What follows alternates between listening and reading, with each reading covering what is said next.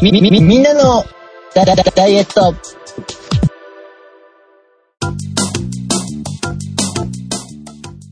この番組は、どこかに置いてきた、痩せる気スイッチを、もう一度授けるためにお届けする、ダイエットバラエティです。お送りするのは私、永井と、よかった。どっかに行っちゃってたんですよ。半助と。僕もどっかに行っちゃってました。哲夫です。よろしくお願いします。よろしくお願いします。そして、今日はゲストがいらっしゃいます。はい。はい。あ、えゲストはい。はいえゲストこの方です。こんにちは。台風14号です。そうですよね。はい。台風14号さんと一緒に福岡からお届けします。はドい。ンピシャな感じですか観測史上初、福岡に上陸した台風さんです。そうなんですよね。えはい。そうなんですかそう、そうなんですよ。え僕もびっくりして、え福岡来たことあるよと思ったんですけど、はい。つまり、えー鹿児島から上陸して福岡を通ったとかはあるらしいんですが、は、は、は、は、は、は、はい。福岡に上がったのが初めてってことなんだ。もう、下手したらね、原稿以来なんじゃねえかっていうぐらい、あの、博多湾越えたぐらいから入っ てきて、おうええらい北の方を塗って、ちょびっと曲がって、えはおうおうはい。い、福岡と北九州の間の宗方というところから上陸されました。筑豊の方を抜けて、おう大分の近くに行こうとしてる。で大丈夫なんですか風がちょっと落ち着いてますが、あ、そうそううん、えっと、2軒先の、うん。 2軒先のメーターボックスが開いてパッカンパッカンになってるんです よ。隣だ、隣だったら、うちのふりしてガチャッと直すのは、おクソかなと思ったんだけど、2軒先ってちょっと行きづらいじゃないですか。顔も知らないし。ちょっと微妙だよね。いやいるでしょ。でも、それ、カカン、カカンって鳴る音がしたらごめんなさい、僕です。はい。あ、じゃあ、でもそんだけ風強いってことなんですね。うん、ちょっと今、さっきより落ち着いた感じがしますが。あはーい。いや、何事もないといいんですけどね。なんか、結構な感じっぽいのに今気がついたんですが。はい。ということで、台風14号さんと共にお届けさせていただきます。はい。あーということで、まあ、意外なゲストが、登場だったということで、僕はこの方のことを言っているのかと思いました。えーメールをいただいております。ナルニーさんからメールをいただきました。ありがとうございます。ありがとうあございまりすが。とうございます。えーこんにちは、半助さん、哲夫さん、永井先生、ご無沙汰しています。永井先生の番組収録後のツイートを見てペンを取りました。おーありがとうございます。えー僕的には7月はだいぶサボり気味の運動でした。えーその中、健康診断の結果が来て、えーちょっといろいろと改善しましょう的な文章もあり、えーその後に市役所の健康課みたいなところからお手紙をもらい、えー直接お話をさせていただき、食事の改善とダイエット頑張りましょうカレンダーをいただき、目下頑張っています。えー目標数値は年内で70キロ行きましょうとのお話をしました。えー肉がやっぱり多かったので、お魚に変えて、半助さんの大好きな油も控えましょうと健康面もお話ししたのでとっても良かったですよ。えーそれでは皆さんごご多忙なことでいらっしゃいますが、配信楽しみにしています。アンド楽しく聞かせていただきます。ということで、えー追伸をいただいております。摂取カロリーのお話で、えー僕には耳の痛いお酒もカロリー高いですよって言われたそうです。えー多少控えようと努力しています。ということでいただきました。ありがとうございます。ありがとうございました。ありあがとうございます。この番組って話してなかったっけえっと、先月の8月28日、29日と鈴鹿サーキットの方で、えー撮影のお仕事をいただきまして、そこでナノニーさんとお会いしております。はい。 1年半ぶりぐらい。 で、うんえーパッと会った時に、なんか、お、痩せたとかいう感じは申し訳ないけどなかったんですが、あのね、サイズ感はあんま変わんないんですけど、締まった感じがすごいして、あの、幅とか厚さはそのまんまなのに、なんかこう、太った感がないっていうんですかね。静感っていうとちょっと言い過ぎな感じなんですけど、あの、太ってんなっていう感じじゃなくなった。なんか締まった感じっていう印象だったです。なんかちょっといい感じじゃないっていう、僕がダメな感じだったので、ちょっと羨ましいって思っていました。本人には言わなかったですけど。っていうところで、一応、その時撮った写真が2枚だけ、まあ、もうちょっとあったんですけど、えーわかりやすそうなのがこの2枚だだけだったのと、一応、ナノリーさんの方から OK をいただいたので、今、お二人にもご覧いただいておりますが、ほう。これは番組テキストに載る。乗るのえ、そここ、の許そ可をれも、らったわけではない。長井先生と哲夫さんに、こう見てもらうっていうところで、許可を取ったので、番組テキストまでは言ってないな。はい。まあ、不特定多数はやめときましょうか。ということでございます。ということで、長井先生、どんな感じでしょううーん、えっ、と、とりあえずまずファーストインプレッションが、うん。この写真だったら特定がされないから大丈夫じゃないかと思ったって感じ まです、ね。あまあ、そうか。そうかもしれないですけど。あの、う帽子をかぶられていて、メガネマスクっていう状態なので、ほぼほぼ誰だかわんかわからんないないっていう状って態。いうのはわかんないか。そうか。はい。まあでもあの、僕、ナノニさんって、ハンスケさんと同じくらい食べることを楽しんでいる人のイメージなんで、うんうんうんうんうんうん。ツイッターとか拝見してますと。うん。うんはい。あと、まあ、筋トレをすごく励んでおられるご様子。うん。うんうん。これ非常に見受けられるなと。なので、ハンスケさんの言っていた、うん。締まったっていうのが筋トレの成果が出てるっていうことなんでしょうねと思いました。まあ今日でも本当に折しも僕も筋トレのお話を少ししとこうかなと思ったところだったので、うんうん。ぜあのひぜひ。まあでも、ね、あの、まあ種目っていうよりも筋トレをうんなぜした方が良いのかっていうところが、まあ実はちゃんと理由があるのでというお話なんですよね。はい。はい。ちなみにうん、筋トレをしっかり頑張って、うん。 1キロ筋肉が増えたというイメージをまず持っていただきたいんです。はい。で、筋肉が1キロ増えると、うん。いわゆる基礎代謝。まあ、うん何もしなくても使われるエネルギーが、1日のうちで、どのくらいだかってイメージ湧きますか1キロで、まあ、今今までと変わらずに余計に食べれるっていうことですよね。まあ、食べれるっていう尺度なのか消費してくれると思うのか、まあ多分人にすごくよるところはあります が。食べれる、あ余計に食べれるという見方、あの、例えで言うと、コンビニのおにぎりの4分の1個分ぐらいおー、なるほど。かな。1キロでしょ、と。いや、そこまでいかないのかな。イメージとしては、それぐらい、ちょっと少ないかなっていう感じ。もうちょっと少ないかもっていう想像です。僕はご飯一杯分。そんなにまあ、ちなみにこれ正解申し上げますと、はい。ちょうどお二人の中間くらいなんです。おうあお思ったよりあるの。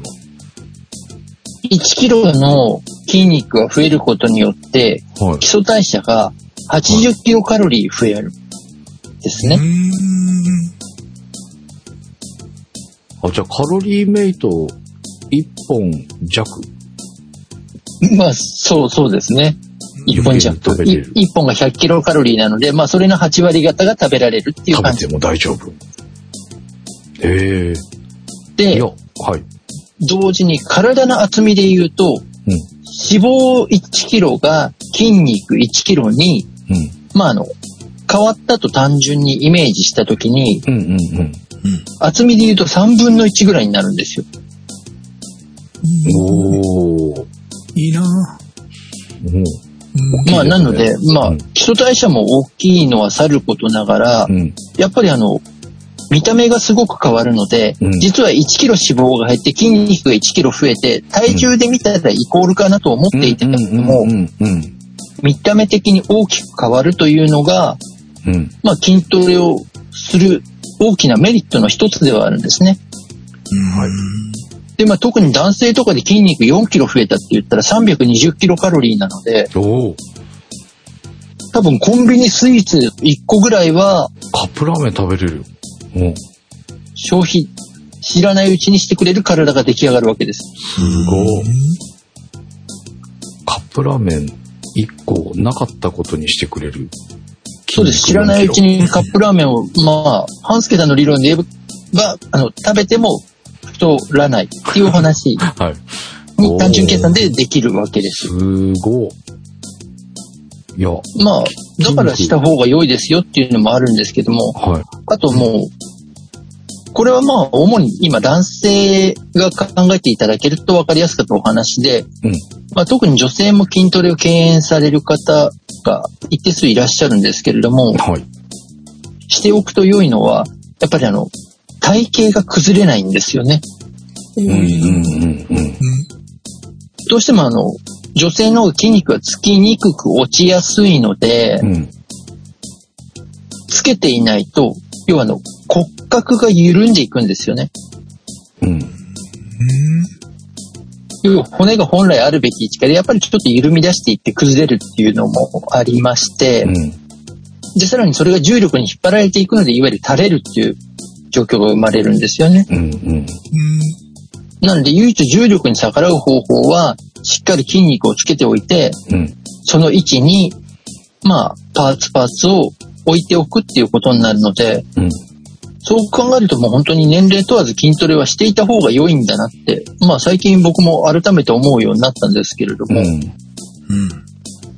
まあ、筋トレをしている方に関しては、あと思ったように痩せないっていう方もいらっしゃるんですよね、実は。うん。うん。そそれは、体重がっていうことまあ、体重もそうですし、体型もそうですね。おー筋肉の量が増えてきたよっていうふうに、あの例えば、体組成計みたいなもので測った時も、うん。筋肉の量増えましたっていう表示は出るのに、うん。うん。まあ、あの、なかなか例えば体型とか体重に反映されてないんじゃないかっていううん感じ。方をされる方も多いんですけれどもう、ん。簡単に言うとこれも筋肉のせいで、うん。やっぱりあの、硬くて伸びなくなってるんですね。ああ、はい、はい、はい、はい。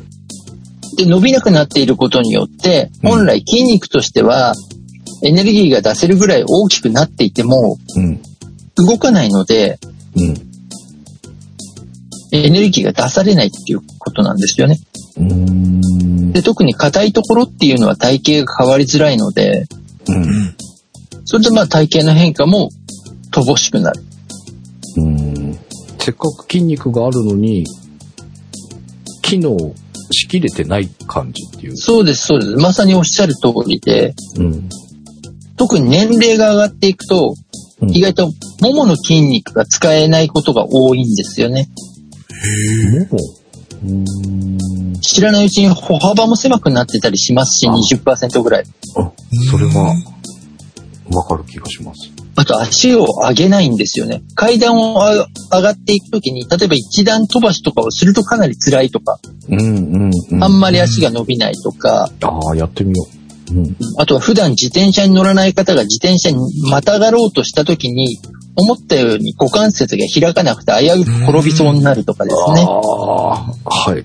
あのそれ、似たようなのがありました。はい。で、ももの筋肉が動いていない方っていうのは、うん。一番大きなデメリットとして、下腹が引っ込まないんですよね。うん。なんか、思い当たる節がいっぱいあるんですが、うん、あの、なので、自転車乗ってないのあのうんい乗ってますよね。や、乗れて乗なっくてますよね。て、あ、うん、あうん、うん。大チャリをなんかえらい押していらっしゃいましたが。そうで大す。そう、大チャリいつ以来だろう。そう。D さんに勧めて、D さんも始めたっていおっしゃっていただいたんですけど、僕が乗ってないわ、っていう状態です。はい。ごめ んね。余計なこと言って。分かってしてたでしょ確信 犯でしょ絶対。はい。恋犯ね。ねはい。 もっと言うとね、えっと、リスナーのメイプル様、カナダにお住まいのはいはいはい。メイプル様が昨日、うんサンナルダイとツイッターで、SER について教えてくれってあったので、はい。で、バックナンバーページ遡って、うん。そしたらバックナンバーページが見づらく て。おめえだよ。俺で、さらにその頃テキストがあなただったからどこに書いてるか全然わかんなくて。 で、あ自分の音源のメモで SER って書いてるのがあって、あで頭、名前がうんいきなり SER じゃなくて、永井先生が恥ずかしいと言われたローリング、俺それ覚えてしまっててごめんなさいなんだけど、はいはいいはい。い永井先生が顔が真っ赤になるぐらい恥ずかしいから、ちょっと後日正式名称を考えさせてくれって言われたっていう、ロあーあーーリンありグましたねすら覚えてて、俺。うんうんうんうんうん。いや、それで遡って、うんそして、そこら、だから、ローリン、SER って決まったところから、何回前、何回か前のやつで、っていうことだね。はいはいははいい。。だから、十何年前の音源を3本分ぐらい聞いたら、半助さんが、今と同じ体重が増えたら、あ、筋肉増えたって軽く言ってたし、 変わってねえなって。はい。それもさっきから我慢してました。はいだから、ちょっと俺の中では我我慢したのが敷地を超えたから今ちょっと、わざと突っ込みましたが、はい。 そう、たまにむ前の聞くと、今とあんまり変わってないこと言ってんだよ。あ、でもね、変わってるところがある。あのね、初めに行けば行くほど、半助さんが俺たちを舐めててね、えらいタメ口で偉そうに喋ってんだよ。お前、この後自分がどれだけ失敗するか分かってねえだろっていうような感じで、だんだん敬語になっていくっていう。で、俺は、俺はもともとヘコヘコする人間だから最初えらい敬語で、え例えば今みたいなことがあっても、え、もしかして、いやでも半助さんもっと裏のコンタがあるのかもしれないと思って、下手に出てたらこいつ何も考えてなかったっていうのが分かって、俺はだんだんきつくなっていくっていうのがこの10年間の進化なんですけどあ一応変わってるんだね。でも言ってだける ことはど、変言わっっててるることはね、あ、筋肉増えたんじゃねえな。そんなに増えるわけねえって10年後も言われるぞって言ってやりたくなった。はそう、はい。で、その、い。すみません、失礼しました。かなかなかつかないと言われる、その筋肉。1キロってどれぐらいのイメージしたらいいんですか例えばその腕立て伏せを毎日30回やったら1ヶ月後ぐらいでつきますとか。なんか、そんなに簡単に使うわけねえって言われてるんだろうのを準備しておきます。 はいあ僕も今同じ気持ちにはなったんですけれども、あの、もう少しあの、わかりやすい形でいきたいと思いますが、はい。えっ、と、まあ、あの、腕立てでうん。 1キロ増やすのって、あうの、ん腕の筋肉ってそれほど大きくないので大変なんですよね。うんうんうんうん。なので、まあ、足の筋肉で考えましょうと。うんうん。だいたい1日5キロのウォーキングをうん。 1週間で4回行って、うん。20キロ。 3ヶ月ぐらいです。それで1キロつくかどうかみたいな感じですかそうです。ただ、あの、やり方によってなんですけれどもね、うん例えば、あの、それを、スクワットをやるときに、うんうん重たいものを持って、うん例えばもう本当に8回がマックスぐらいのうん。うん。トレーニングを週に2回行いながらであれば、おそらく2ヶ月ぐらいではついていくはずです。それでも2ヶ月か。で、一般的な成人男性でそのくらいのイメージなので、うん女性だと、もっと、しっかりやらないと、おーついてくれないんですね。おーだからこそ女性こそ筋トレをした方が良いなと思うようになり、男性は筋トレに加えて、うん。最低限股関節と肩関節が柔らかいと体型が変わりやすいなっていうお話を、まあ多分僕ここ1年2年ぐらいそうですね、うん言い続けるようにはなりましたね。そうですね。しっかり、まあ、つけられたとし、つけるのも大変だし、つけたのに、それが100%機能してなかったらもったいないですもんね。うん、そうなんです。で、あの、例えばそれの3倍つけることも同じ期間で不可能ではないんですけど、うんうんその時にやっぱりあの大きなデメリットがあるのが、うん。うん。食べるものを相当選ばないと、ああそのぐらいの量はつかないんですよね。なるほど。はいはいはい。もうほぼほぼタンパク質だけをひたすら取るみたいな生活をしていて、うんそのぐらいついていく感じなんですね。うんうん。うんもう糖質とかは一切省き、タンパク質だけを食べる生活をしながら筋トレをして、うん。やっとそのぐらいつくイメージです。うんうんこの前、あの、番組テキスト用に中山きんに君さんの、うんうんうん筋肉 TV YouTube チャンネルを久しぶりに見直したんですけれども、はいはいあの食べたあ大会が終わった後はご褒美でラーメン食べるとかがあったりしたんですけれども、うんうんあの大会終わったすぐ後に食べた時にはうんまず一口目一言目が「味がある」って言ってたもんね。へえああそういうことなんだささみとブロッコリーをうまく作る何味にするかみたいなうんうんされてたけどやっぱほぼ味がなかったみたいね。だからもうラーメン美味しい味があるって言 ってて、あなた頑張ってたんやもうねっていうのが伝わってきましたから、そういうことなんじゃないですか。まあ、なので一般的な生活の中でそれはかなりハードルが高くなるので、うんうんうんまあだから、まあ2ヶ月、3ヶ月の間で1キロ筋肉がついていくのを目標にしても、うんまあでも年間で4キロくらいは筋肉つけられますからね。そう頑張って1年でつけたらその後はカップラーメン毎日1個食べれるよっていうパラダイスがやってくるっていうことですもんね俺も半助さんももう老化で減っていく分があるから、あ当初っつけてもプラマイゼロになって、ゼロそれからじゃないんですかていうことかあ、でも意外とうん男性は年齢に関わらずついていきます。へえましてやあの、いわゆるマッスルメモリーというのがあるので、一マ度ッスルメモリー発達したところまでは筋肉ってうん取り戻しやすいんですね、比較的。へえそういうのがあるんですかそうなんですよ。一度あの筋肉はその状態を記憶するっていうイメージでマッスルメモリーって言われてたりするんですけれども、中井先生、それあの中山きんに君さんのネタじゃないんですよね。はい。中山きんに君さんが何でもマッスルなんとかで、やってらっしゃいますね。あの、それこそ、この卵は美味しいかどうか試してみましょう。マッスルコンピューターに聞いてみましょうとか言って、今日君ピクピクっ てなって、あ反応しましたとか、お前わざとやってるの見え見えやろっていうのが芸風になってるから、今のマッスルメモリーも、なんか中山きんに君さんの声で再生されたんですけど、あ、でもこれ自体はあの、あの、全く種類が別ですね言われてることなん。だ少なくともあの、胸筋は動かさないですから。本当ですか本当ですかうんはいあなので、まあ比較的男性がつきやすいっていうのと、うんあとあの、今、アンドロイドの研究をされてる先生で、ちょっとお名前を失念してしまったんですが、うんはい。まあその方があの、おっしゃっていて、人間の行動っていうのは、うんあの、例えば何か行動を起こしたことについて、うん心がそれについていこうとする働きがあるっていうことなんですね。まあ、よく言われるのが、あの、悲しいから泣くのだではなくて、泣くから悲しいのだみたいなお話と一緒で、はいはいはいはいはいはい例えばだから涙を流すっていうことによって、うん悲しくなるっていう心の働きがついていくっていう。うんうんうんうんだから例えば体を動かし筋肉をつけていこうとすることによって、うん簡単に言うとあの、痩せる気スイッチが入りやすいっていうお話なんですよね。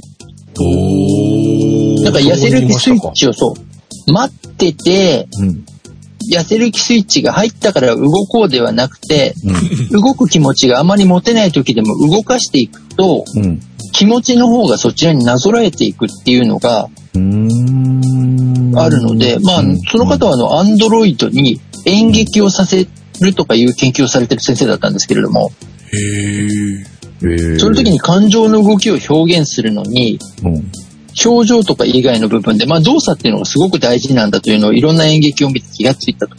ううんん。うんで、まあ、あの人間の行動を研究しているところから見ると、行動を起こしたことに体が、じゃない、心が反応していくっていうお話が非常にやっぱり大きいというところで、うんうんうん痩せる気スイッチを取り戻すには、うんまずはとにかく動いてみるっていうのが非常に手っ取り早くかつ効果的だっていうお話なんですよね。うーんうんうんだから逆に言うと痩せる気スイッチがなくなったまま見つけようと思って見つかったらやろうと思っているとうんうんずーっと紛失したままになるっていう。見つからないよってことですね。そうなんです。逆にだから、あの、手元に戻ってくるっていう感じですね。なんか探しに、まずは出てみようっていう感じで動くと、うんそれが、まあ、見つかりやすいっていうか、ついてくる、出てくるっていうお話ですね。なるほど。はいだからまあ、本当にあの、あまり考えなくて、まずは動くっていうことができるのは大事なんだなと思ったのと、うん。はい。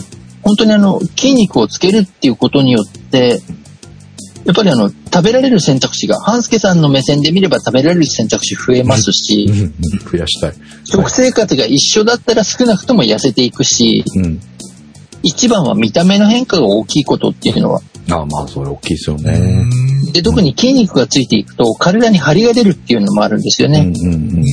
そう、ナモニーさんもそういう感じの状態だったんだろうか。前と比べてっていう。まだ段階的には違うのかもしれないけど、僕のイメージしてたナノニーさんと、そういう感じの違いだったのかもしれないなって今お伺いして思いました。うんなんはで、い中身が詰まったというか、密度が高まったっていうイメージなのかなと思うんですよね。うんうんうん。お写真拝見しても、やっぱりちょっと中の密度が高まったっていうか、うん少しこうパンパンに詰められたっていう感うじん。うん。おーではありますよね。うんだからそのパンパンが、こう、僕なんかはこう太っちゃってパンパンみたいな感じだけど、そのパンパンの度合いが違いますもんね。その種類が違うというか、こう、引きやっぱりだから、はパいンパンっていうか、ね、そうですね。うん筋肉の密度が高くなった印象はありますね。確かうに。んお写真拝見すると。なんかそんな感じがしました。なんか、だから逆にこのメールをいただいて、ちょっとサボり気味でしたみたいなお話だったんで、あれと思ったんですけどね。はい。なので、あの、な、チンニングとかすごい頑張ってた時はもっと締まってたのかなっていうふうに思ったりもしましたが、えー、引き続きまたスイッチ、なのりさんが入ったようなので、また成果が出たらまあ、成果が出る前でも全然構いませんので、またメールをお送りください。ありがとうお待ごちしてざおいりましたま。す。ありがとうございました。ありがとうございました。はい。それでは、私の成果発表に入らせてもらいます。よっえー、なのにさんもスイッチ入ったということで、僕もスイッチを入れていかなきゃというところでございます。私、新しいダイエットをまたチャレンジしております。またその名も、長谷園で先送りダイエット作戦実施中。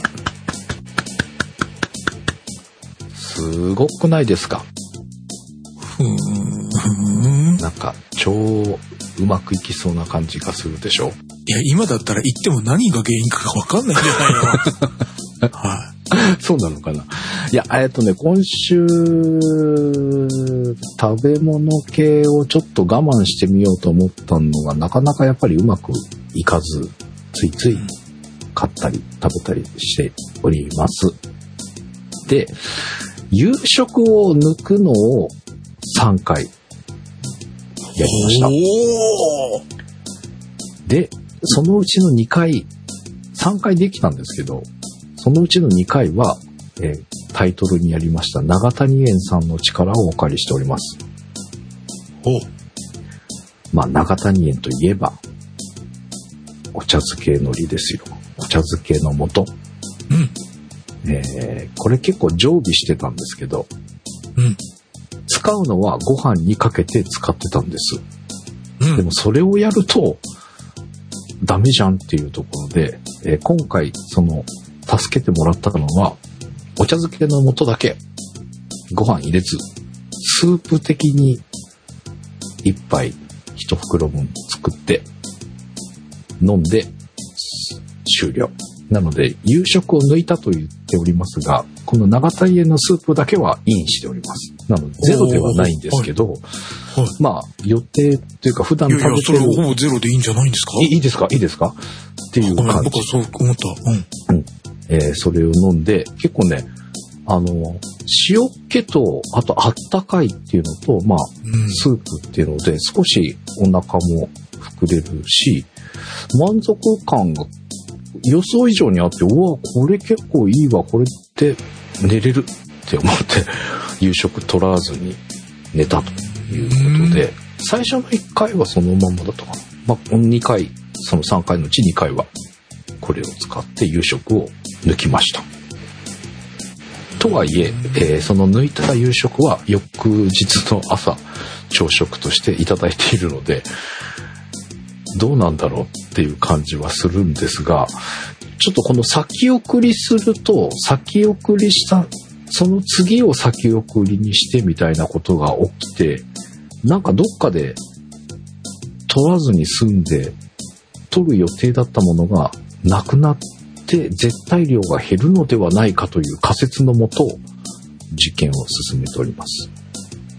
ということで、先送りにしたら絶対量を減らせたりしないんでしょうかという実験を実施中でございます。ということで、うまくいったらまた報告したいと思います。うまくいかなかったら何もなかったように黙っときます。ということで、今週の私の成果発表です。はい。前回ご紹介した数字が2021年9月3日の計測でした。はい。体重が88.8キロでした。はい。今週が21年9月17日の計測です。体重です。じゃん !88.1 キロ 0.7kg のマイナスです。ありがとうごおめでとうございます。長谷ありがとう。長谷園さん、ありがとう。えー体脂肪です。前回ご紹介した体脂肪が25.6%でした。はい今週の体脂肪です。じゃん !26.1%。 0.5%の増量です。お疲れ様です。長谷さんありがとう。 誤差です。しょうがない。誤差です。しょうがない。ウエストです。前回ご紹介したウエストが104センチでした。今週のウエストです。はい。じゃん !103.6。 0.4cm の超特大減量です。長谷ありがとう。おめでとうございます。みんな長谷への株を買うんだ。まあ、今回見てると一応長谷園の反応が体には出てはいますよね。一応あの、うん重さとしては、はい。多分あの、重たいものを入れてないので、体重としては減ったけれども、うんうん。多分、うんそれが、あの、要は排泄される範囲のものなので、うんうん。脂肪の量とかに全く影響を及ぼさなかったっていうことですよね、きっと。あーなるほど。はい。うんうんまあだからまあ、引き続きの経過観察と、あとはもう、半助さんがここに長谷園で先送りダイエットって書いてくださっていて、うん。うん。長谷園、アルファベットで DE 先送りって書いてあるので、うん。僕はあの昔ですね、うん。フォークダンスに鳴子坂っていうお笑いのコンビの方がいらっしゃったのを、全然知らない。ボキャブラ天国の時にやりましたよね。そうです、そうです、あの、おうあの、今、同じ組み方だなと思って、そこにばっかり意識がずっといってまして、懐かしい。は全然知らないわ。はい。なので、まあ、あの、半助さんの長谷園で先送りがもう、あの、フォークダンスで鳴子坂とずっと同じように読めていってですい。ね、 うん。えー。気持ちがそこには行っちゃってたんですが、はいまあ、でも、重いものが減って、夜減って、朝その分食べられるっていうのは傾向としては悪くないんじゃないかなと思います。うんでも、長井先生、あの、うんふ先送りして、2日で1食分しか食ってないだったら、わあ半分減ったねって感じしますけど、うんこれ結局1日だけ先送りする から、365日経って364食で1食しか減ってないじゃんっていう、っていくとあんまり関係なくないですか、ねそうなんですよ。あの、ネズミ公的な怪しさが、バレた。はうん検証はしてないけど、なんか臭い、臭い、臭いって感じがするんです けど。はい。僕だから、半助さん、新しいダイエットって言われてたんですけど、多分あの、僕、あったかいものを取った方が、満腹感得やすいというお話を以前もずっとしてはいるんですね。うん。うん。まあまあ、そうはい。うん。はいっ。ていうのと、えっと、うん一応今回の半助さんのダイエット方法に関しては、うん長谷園で先送りというよりは正確な名称が僕はあの、リボ払い型ダイエットだなと思ってるんですね。ほうほうほうほう。うん。もう定額でちょっとずつ払っていけるんだけれども、うんずっと元が減らないで、 そういうこと利息を払い続けるみたいな仕組み。うんうんいや、そう。だから、哲夫さんのおっしゃる通り、このまんまちゃんときっちりしてたらそうなっちゃうんですけど、先送りして、何回かその先送りの先送りをした時に、もうめんどくせえとか、先送りしたところがひっついて一回なくなるとか、なんかそういう、こう、遠い先ですけど、なんか、 いい結果に結びつかな3万年後ぐらいあったらね。かった。遠くないそこまで。まあ、ちょっとやってみようかなと思っております。はい。ということで、まあ、その364だったっていうことも十分ありえますが、まあ、やってみようかなということでございました。ありがとうございました。 3ヶ月後、3ヶ月後って言ったら年末で すか。年末の結果が出ると。はい。たとえいいこれでな減ってなかったら本当にリボ払い型っていうのがうん主張されますので、元金変わらずってやつですね。はい。まあそこら辺がどうなるか、お楽しみにしてください。よろしくお願いします。お疲れ様でした。ありがとうございました。お疲れ様でした。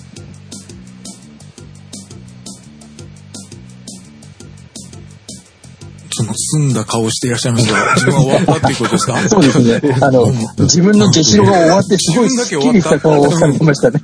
すごく、あの、チビがおむつの中で、お前、やったやろ。いやいや、してないしてないとか言いながら、いつの間にかパッと見たら、えお前今し絶対してるよねって言って、スーッとなんか目線を合わさず遠くを見て済ました顔してる感じが。はい。 もうなんか、もう全部お終わった感で、 仕切るなら仕切るな、ちゃんと仕切 ろよ。と思います。はい。心状態でした。では、哲夫さんよろしくお願いします。はい、よろしくお願いしよろましす。くお願いします。鉄の一郎です。はいそれでは、えー前回計測したはい。体重が 87.6kg でした。はい。今週は、じゃん !87.0! おおおお !0.6 キロの減量ですおめでとうございます。さすがにこう、下げてきましたね。アイテムとして体脂肪率 です。前回計測した体脂肪率が90、違う、90、90%体脂肪は嫌 や。 怖い怖い。 29.4%でした。はい。今週は、じゃん !30.6! 1.2%の増量って。お疲れ様です。よかよかった。ウエストです。前回計測したウエストは93.6センチメートルでした。今週は、じゃん、102.5。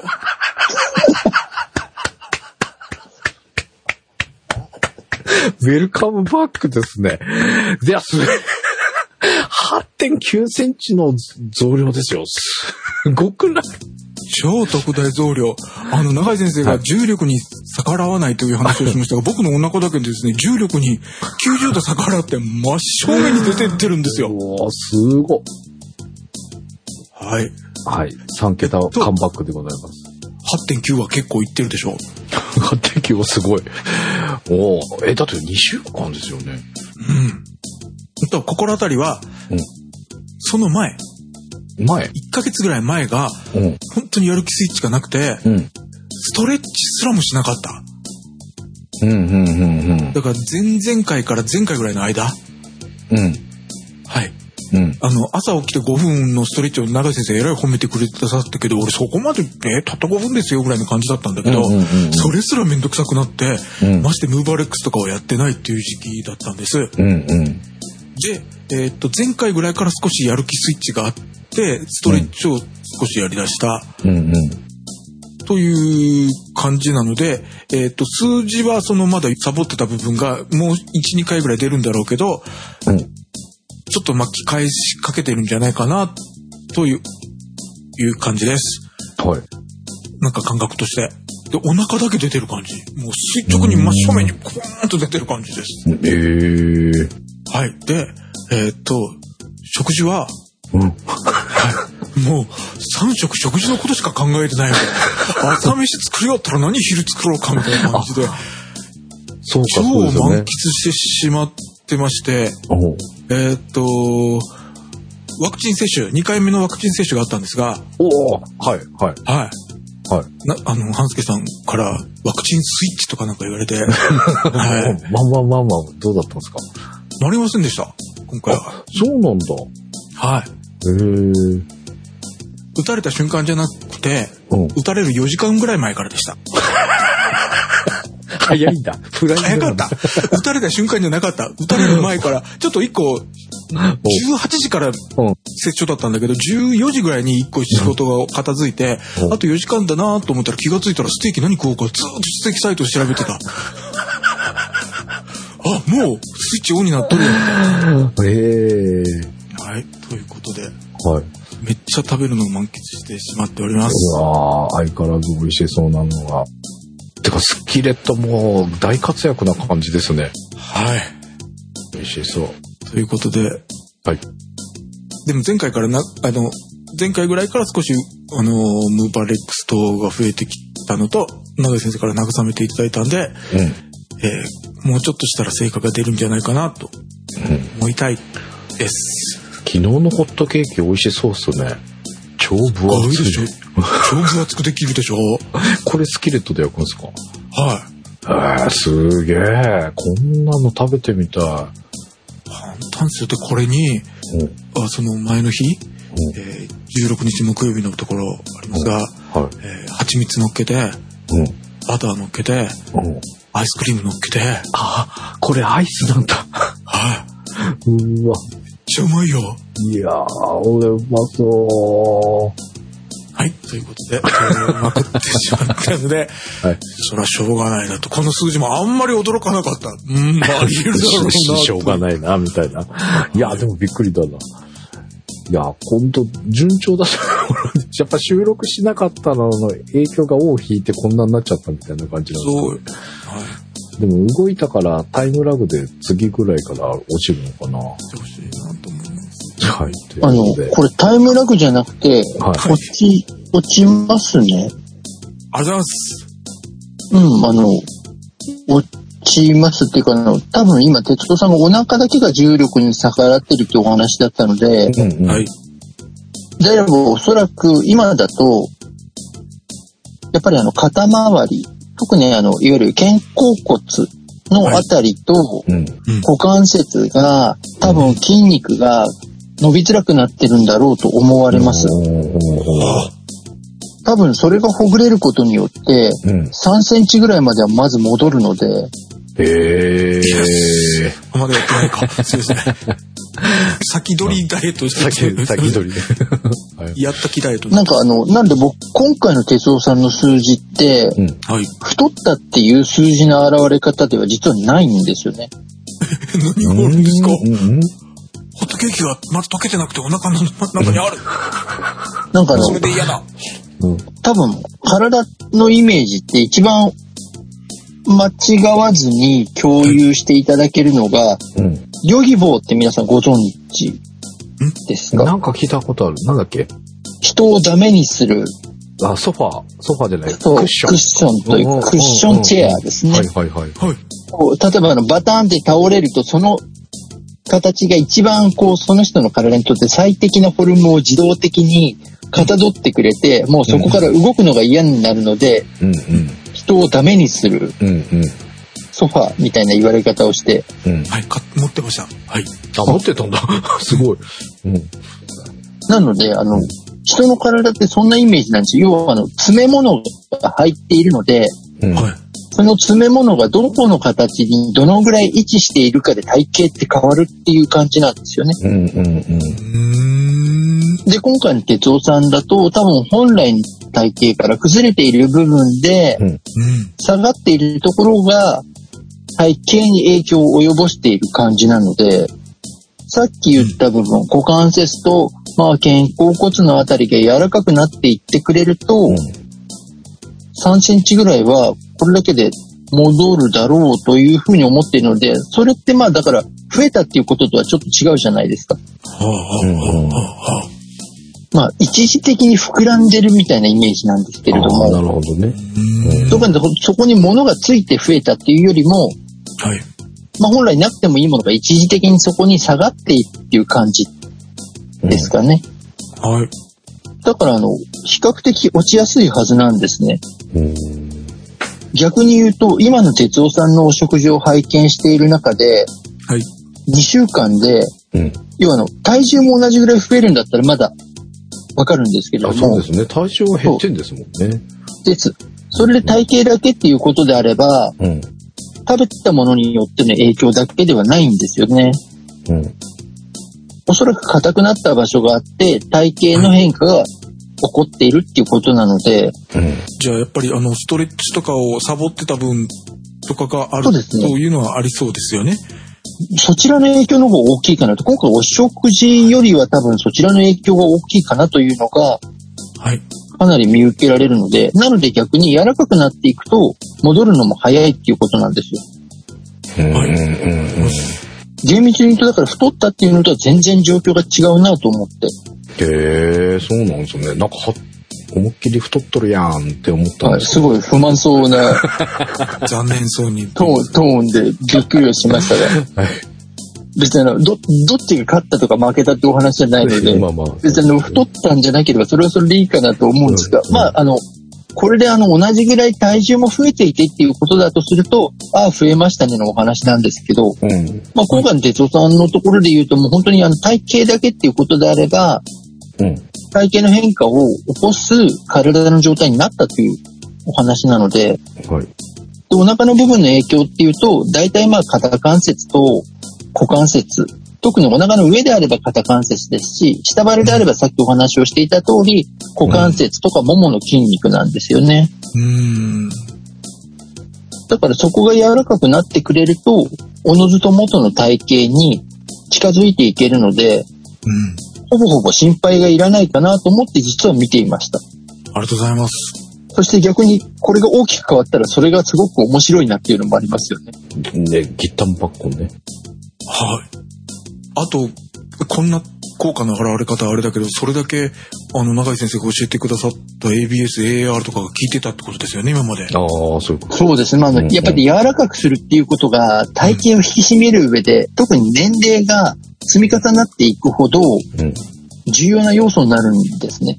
うんうん。柔らかいっていうことで本当にあの、体型が一定状態キープできるっていうのと、うんあと、まずは怪我をしないっていう、すごくベタな話ですけど、怪我するまでよかった。はい。うん。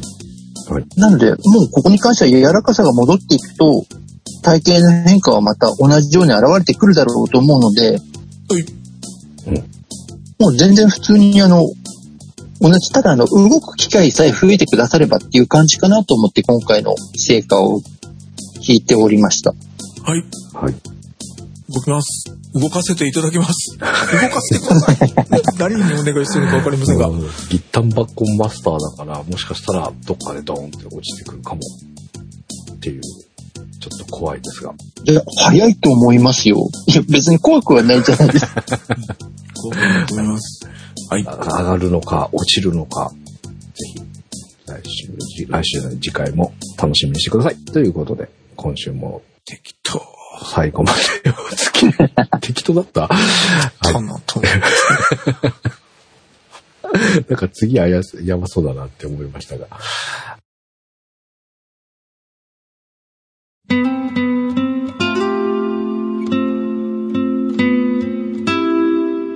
はい、今週も最後までお付き合いいただきありがとうございました。この番組ではダイエットのお悩み、動いた自慢、ご意見、ご要望などお待ちしております。送り先は、ダイエットアットマーク p-scramble.jp、または、ポッドキャストスクランブルステ、 ポッドキャストステーションスクランブルホームページのトップあるいはこの番組のバックナンバーページにメールフォームのリンクがございますのでそちらもぜひご活用ください私のところでは涼しいを通り越して肌寒く感じる時も出てきました季節の変わり目で体調を崩されないように十分お気をつけくださいということでお届けしましたみんなのダイエット225回お相手は半助と 鉄尾一郎と台風14号と、長いでした。ではまた次回ありがとうございましたありがとうございました。ありがとうございました。